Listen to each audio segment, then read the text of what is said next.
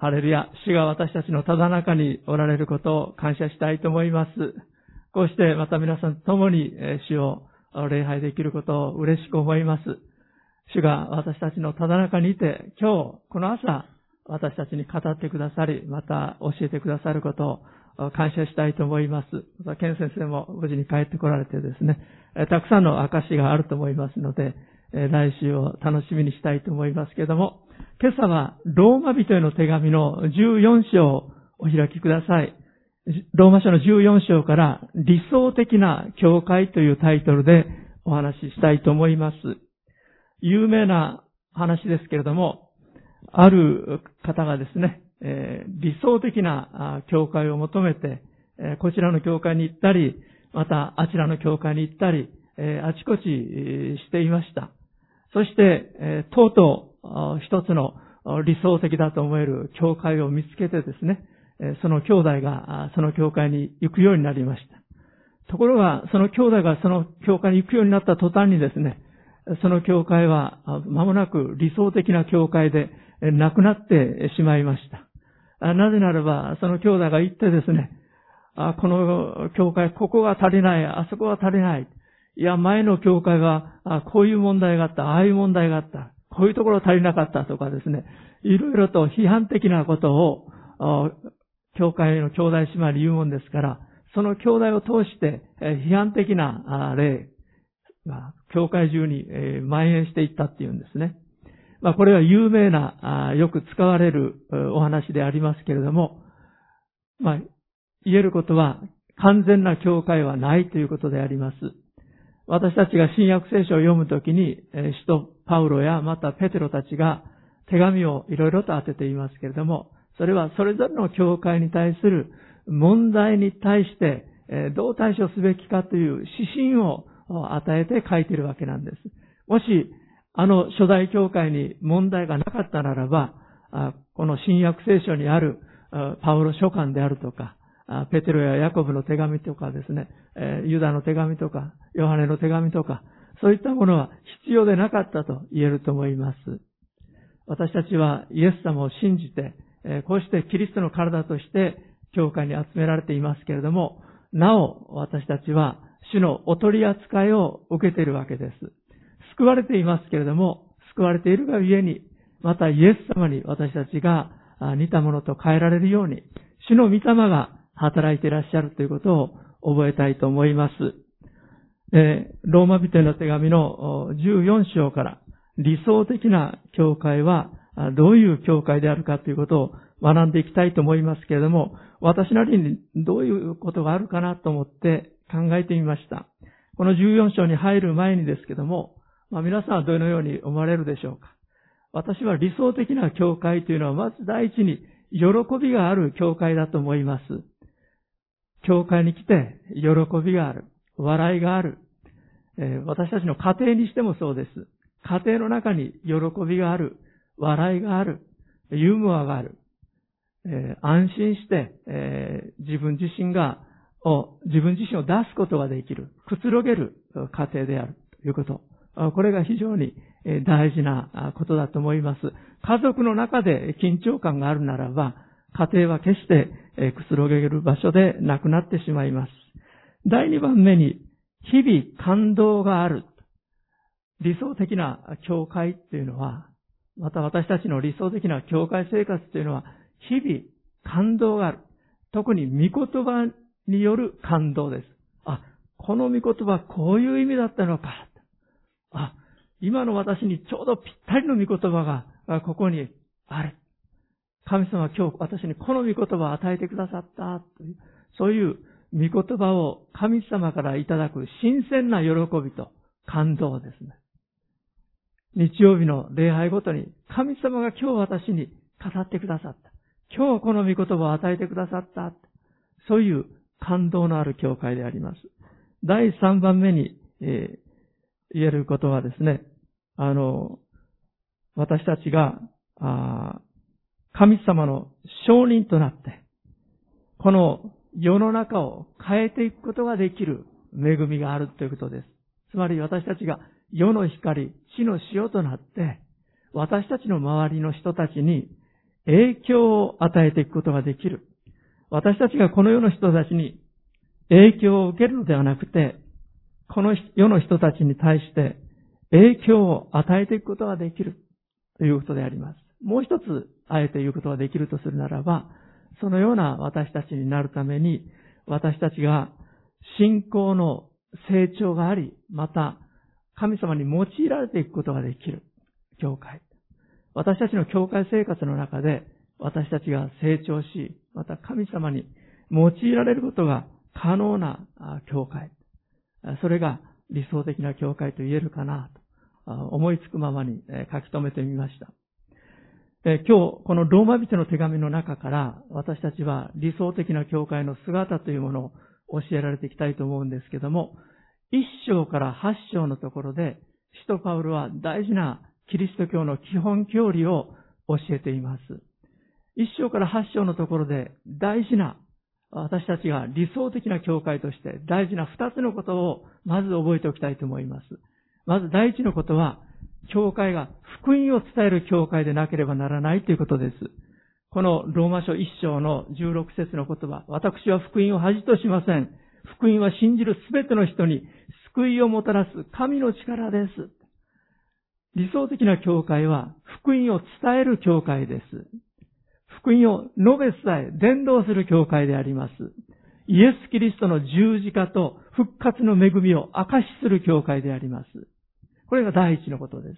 第二番目は、ローマ書8章で言われているように、私たち信じる者のうちに神の御霊が宿っておられることを信じ、この方と交わり、この方に導かれ、御霊に従順に私たちが歩むということが大切であります。ちょっと近いところにありますので、ローマ人の手紙の8章を開いてみましょう。ローマ人の手紙の8章、14節です。ローマ8章、14節お読みします。神の御霊に導かれる人は皆、神の子供です。アメン。そして8章27節人間の心を探る方は、御霊の思いが何であるかを知っておられます。なぜなら御霊は神の御心に従って、生徒たちのために取りなしてくださるからです。アメン。イエス様を信じたときに、私たちの罪が許されただけでなく、私たちが神の前に正しいものと認められただけでなく、神の御霊が私たちのうちに宿ってくださっています。この方が私たちの心を慕っておられます。そして私たちのために取り出してくださっています。ですから、理想的な教会においては、この御霊と交わる。この御霊様を毎日朝ごとに歓迎して、そしてこの方と交わる。お祈りをする。そして今日も語ってください。教えてください。導いてください。という祈りをしていく。その時に私たちは、あ、私は御霊に教えていただいた。御霊に導かれることができた。御霊がこう語ってくださった。そういう経験が起こってきます。御言葉による感動が与えられるんです。精霊による感動が与えられるんです。精霊による喜びが与えられるんです。これが理想的なクリスチャンの姿として、一章から八章まで教えられていることです。ただ理想的な教会となると、みんなが一緒に集まってくるわけです。一章から八章までは、かなり個人的なことが語られていますけれども、十二章からは、キリストの体として、私たちが理想的な教会としてどうあるべきかということが教えられています。今朝はローマ人の手紙の14章からそのいくつかのことを学んでいきたいと思います。理想的な教会、この14章から私たちが学ぶことのできる第一のことは、一節から三節のところにあります。お読みします。信仰の弱い人を受け入れなさい。その意見を裁いてはいけません。ある人は何を食べても良いと信じていますが、弱い人は野菜しか食べません。食べる人は食べない人を見下してはいけないし、食べない人も食べる人を裁いてはいけません。神がその人を受け入れてくださったのです。アメン。理想的な教会は、信仰の弱い人を受け入れる教会であるということです。ここを読んでると何のことからよくわからない気がしますけれども、このローマの教会というのは、前にもお話しましたように、違法人とユダヤ人のクリスチャンの混合教会でした。両方の人たちが同じ教会に集っていたわけです。そして、違法人のクリスチャンの人たちというのは、違法人世界に住んでいたわけです。特にあの当時のローマ帝国の中心であるローマにこの教会あったわけですけども、このローマの市中に流れている肉というのは、通常、まず神殿で神様に捧げられて、そしておろされて、それから市中に出回るという肉でありました。皆さんのご家庭ではどうか知りませんけれども、私の生まれ育った広島の田舎の家では仏壇とか神棚とかありまして、何かあるとこ、ちょっとお供えとしてまずちょっと置いておいて、そしてそれから下げて食べる、いただくっていう、そういうようなこともよくありましたが、まあそんな感覚でちょっと理解されたらいいと思います。まず神殿にそれが捧げられ、そしてそれが市中に出回っていく。そのことにクリスチャンの人たちで心を痛める人たちがあったんです。偶像に捧げたものを食べて良いものだろうか。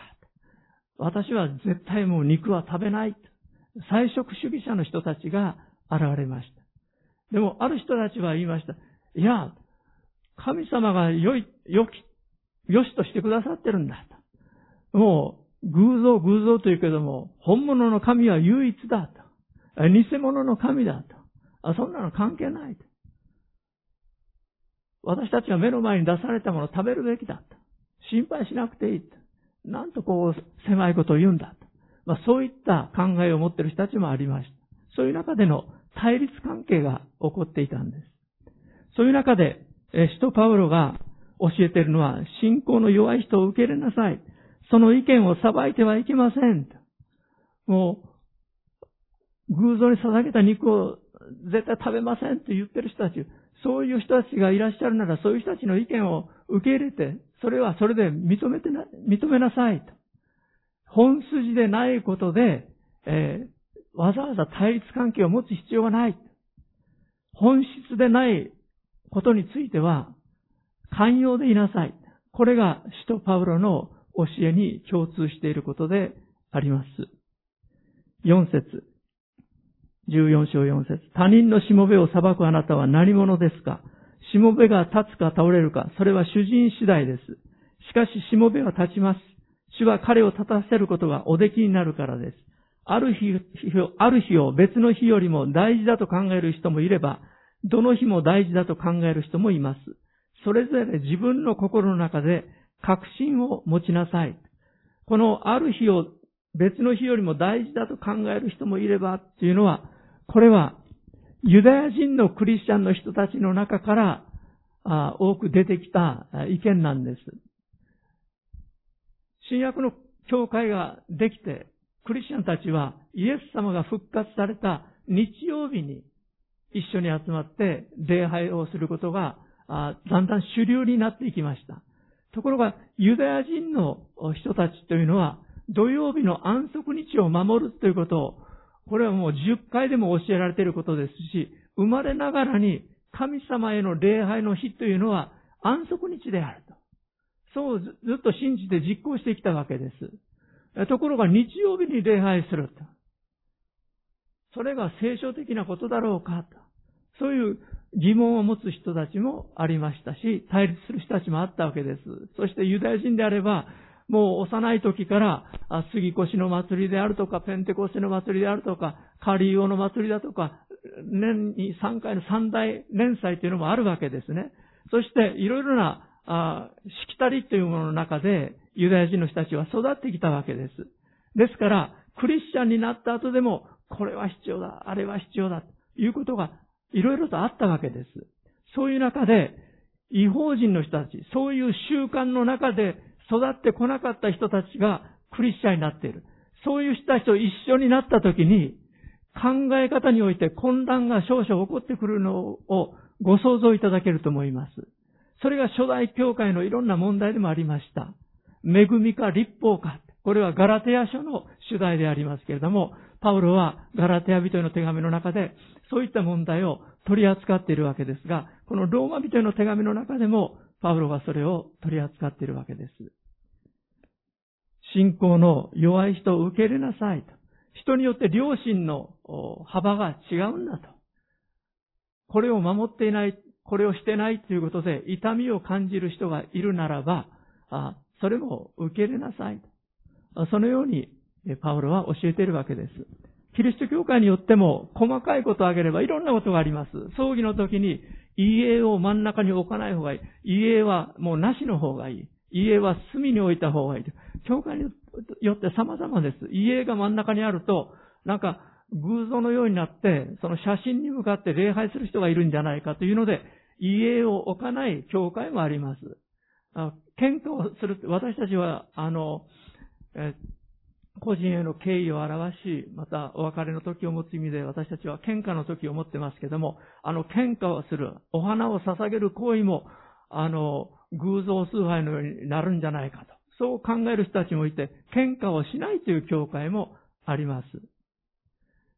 そのことで、こっちが正しいんだ、あっちが正しいんだという、そういう議論を私たちはすべきではないと思います。信仰によって私たちはこれがいいと。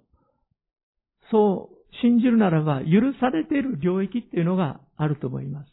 本筋でないことにおいて私たちは無益な戦いをすべきではありません。使徒パウロが私たちにこのローマの教会の問題を取り扱う中で教えているのはそのことであると思います。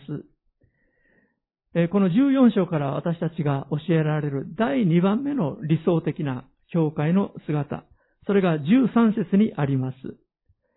こういうわけで私たちはもう互いに裁き合わないようにしましょう。いやむしろ兄弟に対して妨げになるもの、つまずきになるものを置くことはしないと決心しなさい。第2番目に理想的な教会として、使徒パウロが私たちに教えているのは、裁いてはならない。あの、マタイの7章、一節においても、イエス様は、裁いては、他人を裁いてはならない。裁かれないためですと教えてらっしゃいますが、この裁いてはならないを実行する教会。これは理想的な教会であるということができると思います。そうかといって何でも教会が受け入れるというわけではありません。例えば盗み、不貧困、偶像崇拝など、それらについてもですね、ああ、いいよいいよと、そのように聖書は教えているわけではないんですね。罪については、それを明確にし、また悔い改める必要があることを聖書は教えています。ただし順序があることを教えています。誰かが罪を犯しているのに気づいたら、まず個人的にその人に話しなさいと。そうイエス様を教えてらっしゃいます。マタイの18章15節です。まず個人的にお話しするということです。第2段階目は、2人か3人の証人と共にお話しするということです。マタイ18章16節に書かれています。その人が悔いやめる、改めることができるように、まず個人的に、そして2、3人の人で。それでもその人が悔い改めない場合は、教会として公にしなさいと。マタイ18章17節のところで、そのことが教えられています。ですから、順序があります。裁くあるいは判断をすることにおいては、順序があります。しかし、この全体的なこととしてですね、使徒パウロは私たちに教えていることは、裁き合わないようにしましょう。14章13節の御言葉であります。この裁くということ、またそしるということは、悪魔の性質であります。悪魔というギリシャ語の言葉はディアボロス、ディアボロスと言いますけども、それは、そしるものという意味です。サタンの名前の意味は、そしるものという意味です。そしり、抽象、陰口のあるところに、サタンの霊が働いてるんですね。サタンのは自分の姿を見せません。神様も目に見えないんですが、神様の御臨在があるときに、私たちは神様を感じることができますし、良い影響を心に受けることができます。サタンは目に見えませんが、サタンが働いている時に私たちに影響を及ぼしてきます。その影響がどのように現れるか。そしり、抽象、陰口。そういったサタンの性質がいろいろな形で現れてくるというわけであります。ですから、私たちの思いの中で何かこう腹立たしくなって裁く思いが与えられたり、ふわっと気づくと誰かの悪口を言ってる、陰口を言ってる、自分の思いがそれに囚われてる。それに気づかれたときは、サタンが今自分のうちに影響を及ぼしていると思って間違いありません。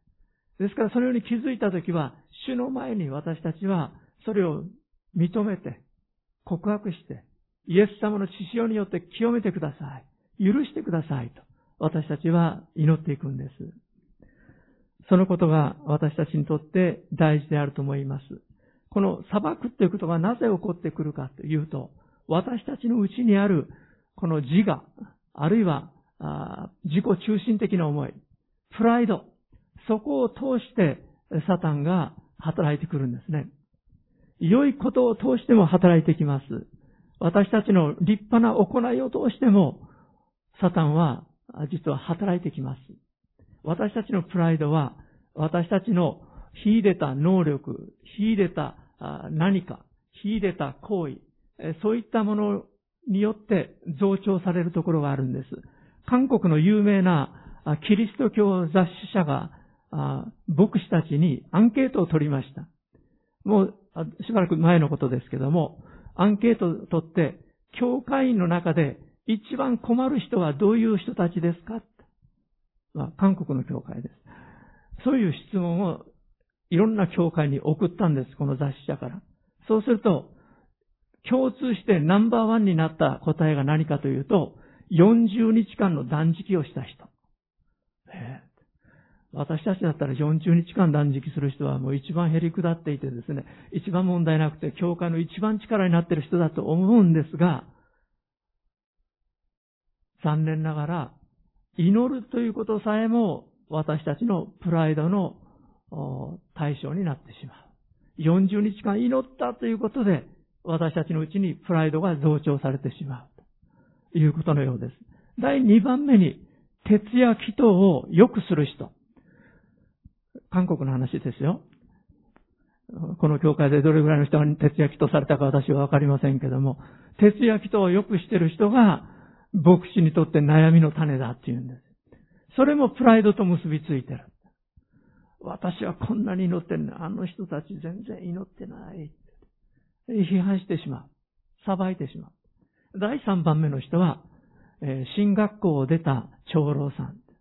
つまり、神学を勉強した長老さんが牧師にとって頭痛の種だって言うんですよ。あの、牧師の説教になってないなと。あそこおかしいんじゃないかと。いろいろ、どうも批判をしたくなるようであります。みんないいことなんですよ。40日間の断食も徹夜祈祷も聖書を学ぶということも。しかし気をつけないと、それらの良い行いが私たちのプライドの理由になってしまう。私たちの裁きの理由になってしまう。だからこそ聖書は、あなた方は恵みの家に信仰によって救われたのです。行いによるのではありません。エペソ書2章8節で、使徒パウロが教えているのは、そこに理由があると思います。第3番目に、この14章の中で理想的な教会として、使徒パウロが教えているのが、14章19節の言葉です。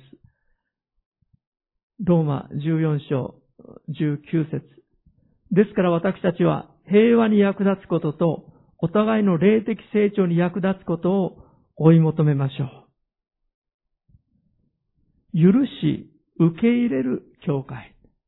許し、受け入れる教会。私たちが許し、受け入れ合い、そして平和を保っている教会。教会に平安がある。安心がある。それが理想的な教会である。そのように聖書は教えているわけです。今三つ目と言いましたね。ごめんなさい。今の4つ目に本当したかったんです。3つ目もう1つありました。えー、っとね、13章の最後のところ。つまずきになるものを置くことはしない。つまずきを置くことがない教会。ごめんなさい。こっちの方を3つ目にしておいてください。そして4つ目が、許し、受け入れる教会ということであります。まあ、つまずきになるものとして、えー、いろいろなことがあります。えー、14章の20節から23節までちょっとお読みします。食べ物のために神の御業を台無しにしてはいけません。すべての食べ物は清いのです。しかしそれを食べて人につまずきを与えるようなものにとっては悪いものなのです。肉を食べず、ぶどう酒を飲まず、あなたの兄弟がつまずくようなことをしないのは良いことです。あなたが持っている信仰は神の見前で自分の信仰として持っていなさい。自分が良いと認めていることで自分自身を裁かない人は幸いです。しかし疑いを抱く人が食べるなら罪ありとされます。なぜならそれは信仰から出ていないからです。信仰から出ていないことは皆罪です。兄弟姉妹のつまずきとなることは自分自身では置かないということです。まあ、あの、牧師先生の中にはいろんな教団教派の方、先生たちを交わる中で、え、あの先生がと思う人がタバコぷかぷか吸ってらっしゃったり、そして、あの、お酒を飲んでおられたりと、そういう場面に出くわしたことありますけれども、まあ、私がそういうことしたらもう皆さんつまずいても教会来られなくなるんじゃないかなと思いますよね。皆さんがおで私に祈ってほしいと思って電話して来られた時、あ、すいません、今ちょっとほろ酔い気分でいい気分で、また別の時にしてくださいなんて言うとですね、どういう牧師だろうと思われるかもしれませんけども、まあ私自身はそのようなことで、兄弟姉妹のつまずきにならないように気をつけなければならないと思っています。いろいろと本質的でない事柄もあります。それでもって、この人は救われてる、救われてないって言って、私たちが判断するのは請求すぎると思いますけれども、しかし、兄弟姉妹にとってつまずきとなるものを置かないようにするということ。私たち自分自身について気をつけていかなければならないということを思います。えー、さちょっと前後して申し訳ないんですが、4番目のポイント、最後のことですが、許し、受け入れる教会、そして平和を保つ教会。これを主は願ってらっしゃるということであります。昔、イギリスにおいて非常に用いられたキャンベル・モルガンという牧師さんがいらっしゃいました。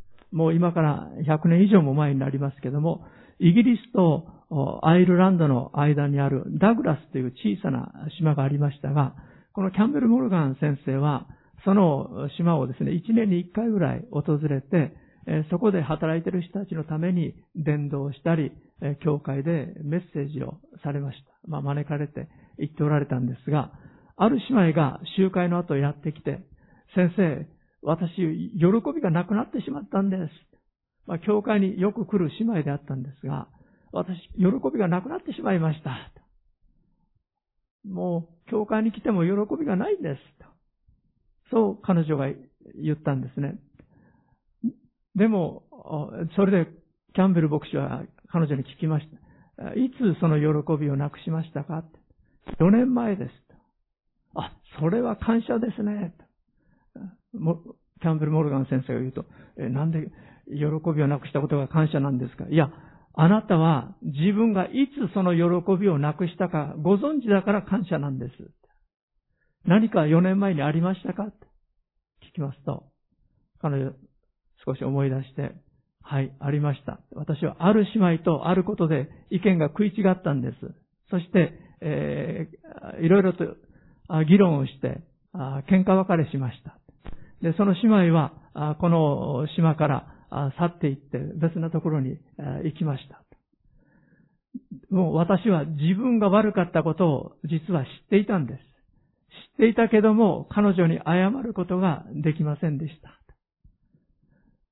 そう彼女が言ったんですね。それでキャンベル・モルガン先生は彼女に言いました。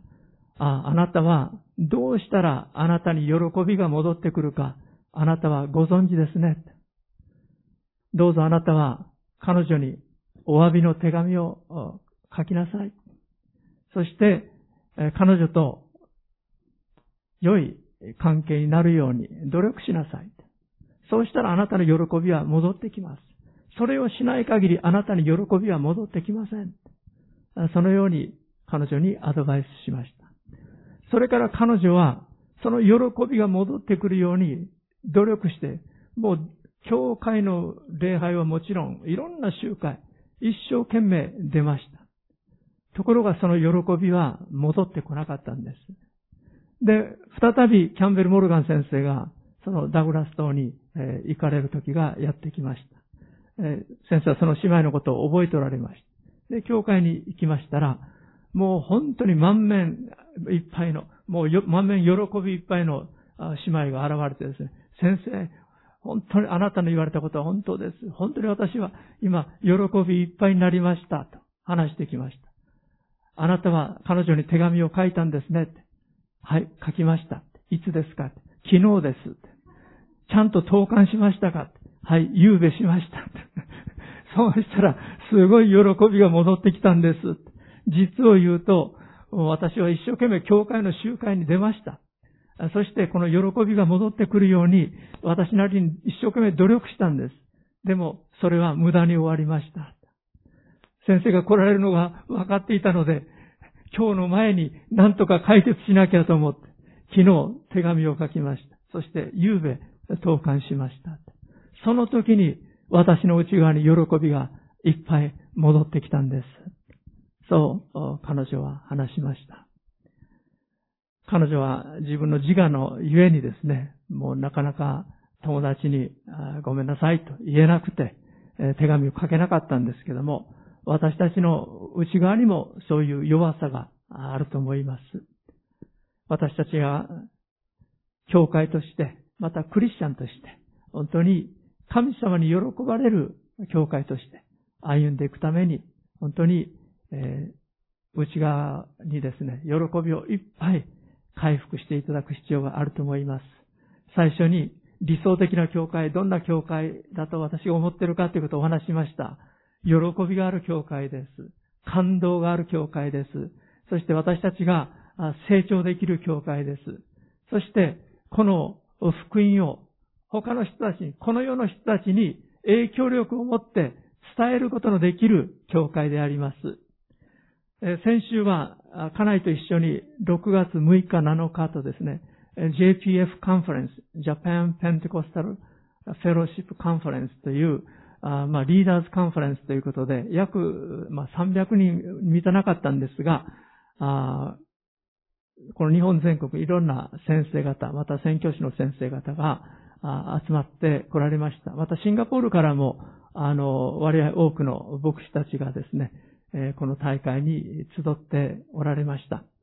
で、その中で、えー、まあ、メッセージの多くは日本人の先生たちが担当されたんですが、 Victory、Victory Family Centre というシンガポールの大きな教会、また90カ国で宣教を進めてきた教会の牧師先生がメッセージをされました。でこの先生の、まあ割合若い先生ですが、お父さんという方が、あのもう天に召されたんですけども、この日本に対するすごい重荷が与えられたんです。で、ビクトリーファミリーセンターのこの皆さんもですね、牧師のいい影響を受けて、なんとか日本に伝道しましょう。日本が変えられなきゃならない。日本はまさにまだ宣教が進んでない未伝地です。はっと気づくとですね、私たち他の国々のために祈ったり、伝道したり、宣教師を送りましょう、宣教献金をしましょうと言ってやってきましたけども、バングラデッシュに続いて、クリスチャン人口の比率が世界で最も低い国となっているんです。驚くべき事実でありますけども、いつの間にかもう日本は本当に取り残されて、バングラデッシュの次に日本は最もクリスチャン人口の比率が低い国とされています。クリスチャン人口2%未満の場合は、まだ未伝地、まだこれから宣教が必要だとされている国として、世界では今見なされているんですが、日本は2%どころか1%どころか、実質は0.25%。カトリックの方々を入れても0.4%、0.5%ぐらいと言わなければならないかもしれません。そういう非常に厳しい状況です。それでこのビクトリーファミリーセンターの先生はですね、日本に宣教師として行く人を募ります。一年間でいいです。大学を休学して、あるいは会社を辞めて一年間日本の宣教師になっていくことができる人たちいませんかこの日本が変えられるために、そうしてくださいって言って、えー、3、4年前に、えー、彼らを募ったんです。それと多くの人たちの手が上がりました。そして彼らは大学を辞め、えー、そして会社を辞め、さあ日本に行くぞと思った時にコロナウイルス感染のこのパンデミックが起こったわけです。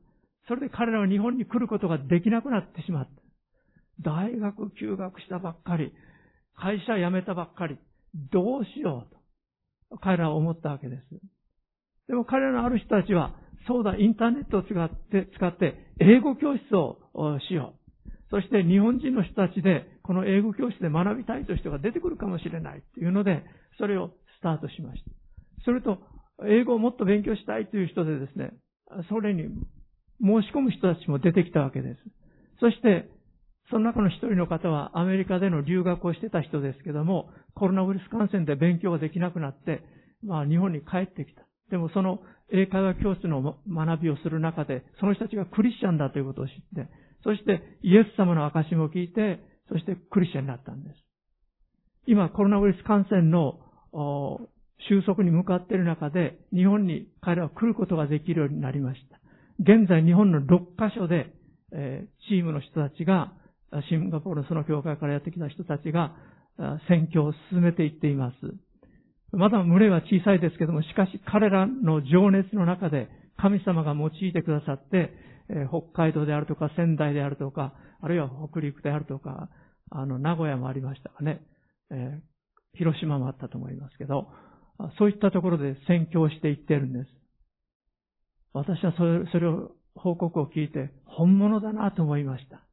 理想的な教会だなと思いました。誰が大学1年間休学して外国にて宣教したいと思うでしょうか誰が仕事1年間辞めてこれから自分の生活どうなるという時にですね、宣教に行こうとするでしょうかイエス・キリストの福音が本物であり、これこそ述べ伝えなければならないものだ。これは人々の命に関わることだ。永遠に関わることだということを本当に知ってる人たちだなと思いました。今、世界の人たちの目は実は日本に注がれてます。私にもいろんな人たちが神様が日本に行くように示してくださってます。どういうふうにしたらいいですかとか、そうやって聞いてくる人たちもいます。実際日本に訪ねてくる人たちもいました。コロナに感染の前にですね。今、この歴史的な円安の中でですね、今、たくさんの人たちが日本に来やすい状況があります。ですから、日本に宣教師として来たいという人たちがたくさんいるんです。それで関西聖書学院でも、そういう宣教師さんたちを受け入れて、そういう方たちが日本の文化を学んだり、日本の言葉を学んだり、また、あいろんな教会とタイアップして、宣教できるように、KBI でもそのお手伝いできるように、国際部を作ろうじゃないかという、今、アイデアがあるんです。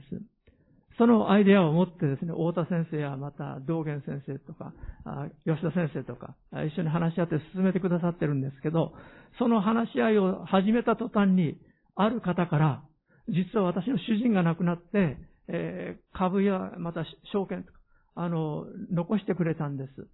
その一部ですけれども、ぜひとも KBI に捧げたいです。5000万円捧げたいです。っておっしゃって、すでに5000万円いただいてるんです。それで、建物を今探しているところですけども、私たちがビジョンを持つときに、神様が必要を満たし、また導いてくださるということをまた今、まざまざと見せられています。私たちも今一度ですね、このコロナウイルス感染が収束している中で、私たちの教会に神様が何を求めてらっしゃるか、私たちクリスチャン一人一人に何を期待してらっしゃるか、もう一度原点に立ってですね、一緒に祈って進んでいきたいなと思います。お祈りしましょう。愛する天皇お父様、今日は理想的な教会というタイトルで、ローマ書の14章から学んできましたけれども、どうぞ私たち一人一人が本当にイエス様の十字架の恵みに預かったものとして、イエス様の清い血潮の力に預かったものとして、天国人として、あなたに喜ばれる生き方ができるように助けてください。どうぞ、福音を述べ伝えることが私たちの喜びであるように、また私たちのうちに宿ってくださった御霊様と一緒に私たちが毎日を歩むことができるように助けてください。また、兄弟姉妹との平和と一致を持ち、私たちが前進していくことができるように助けてください。すべてにおいて栄光があなたにありますように。主イエス様の皆によってお祈りします。アメン。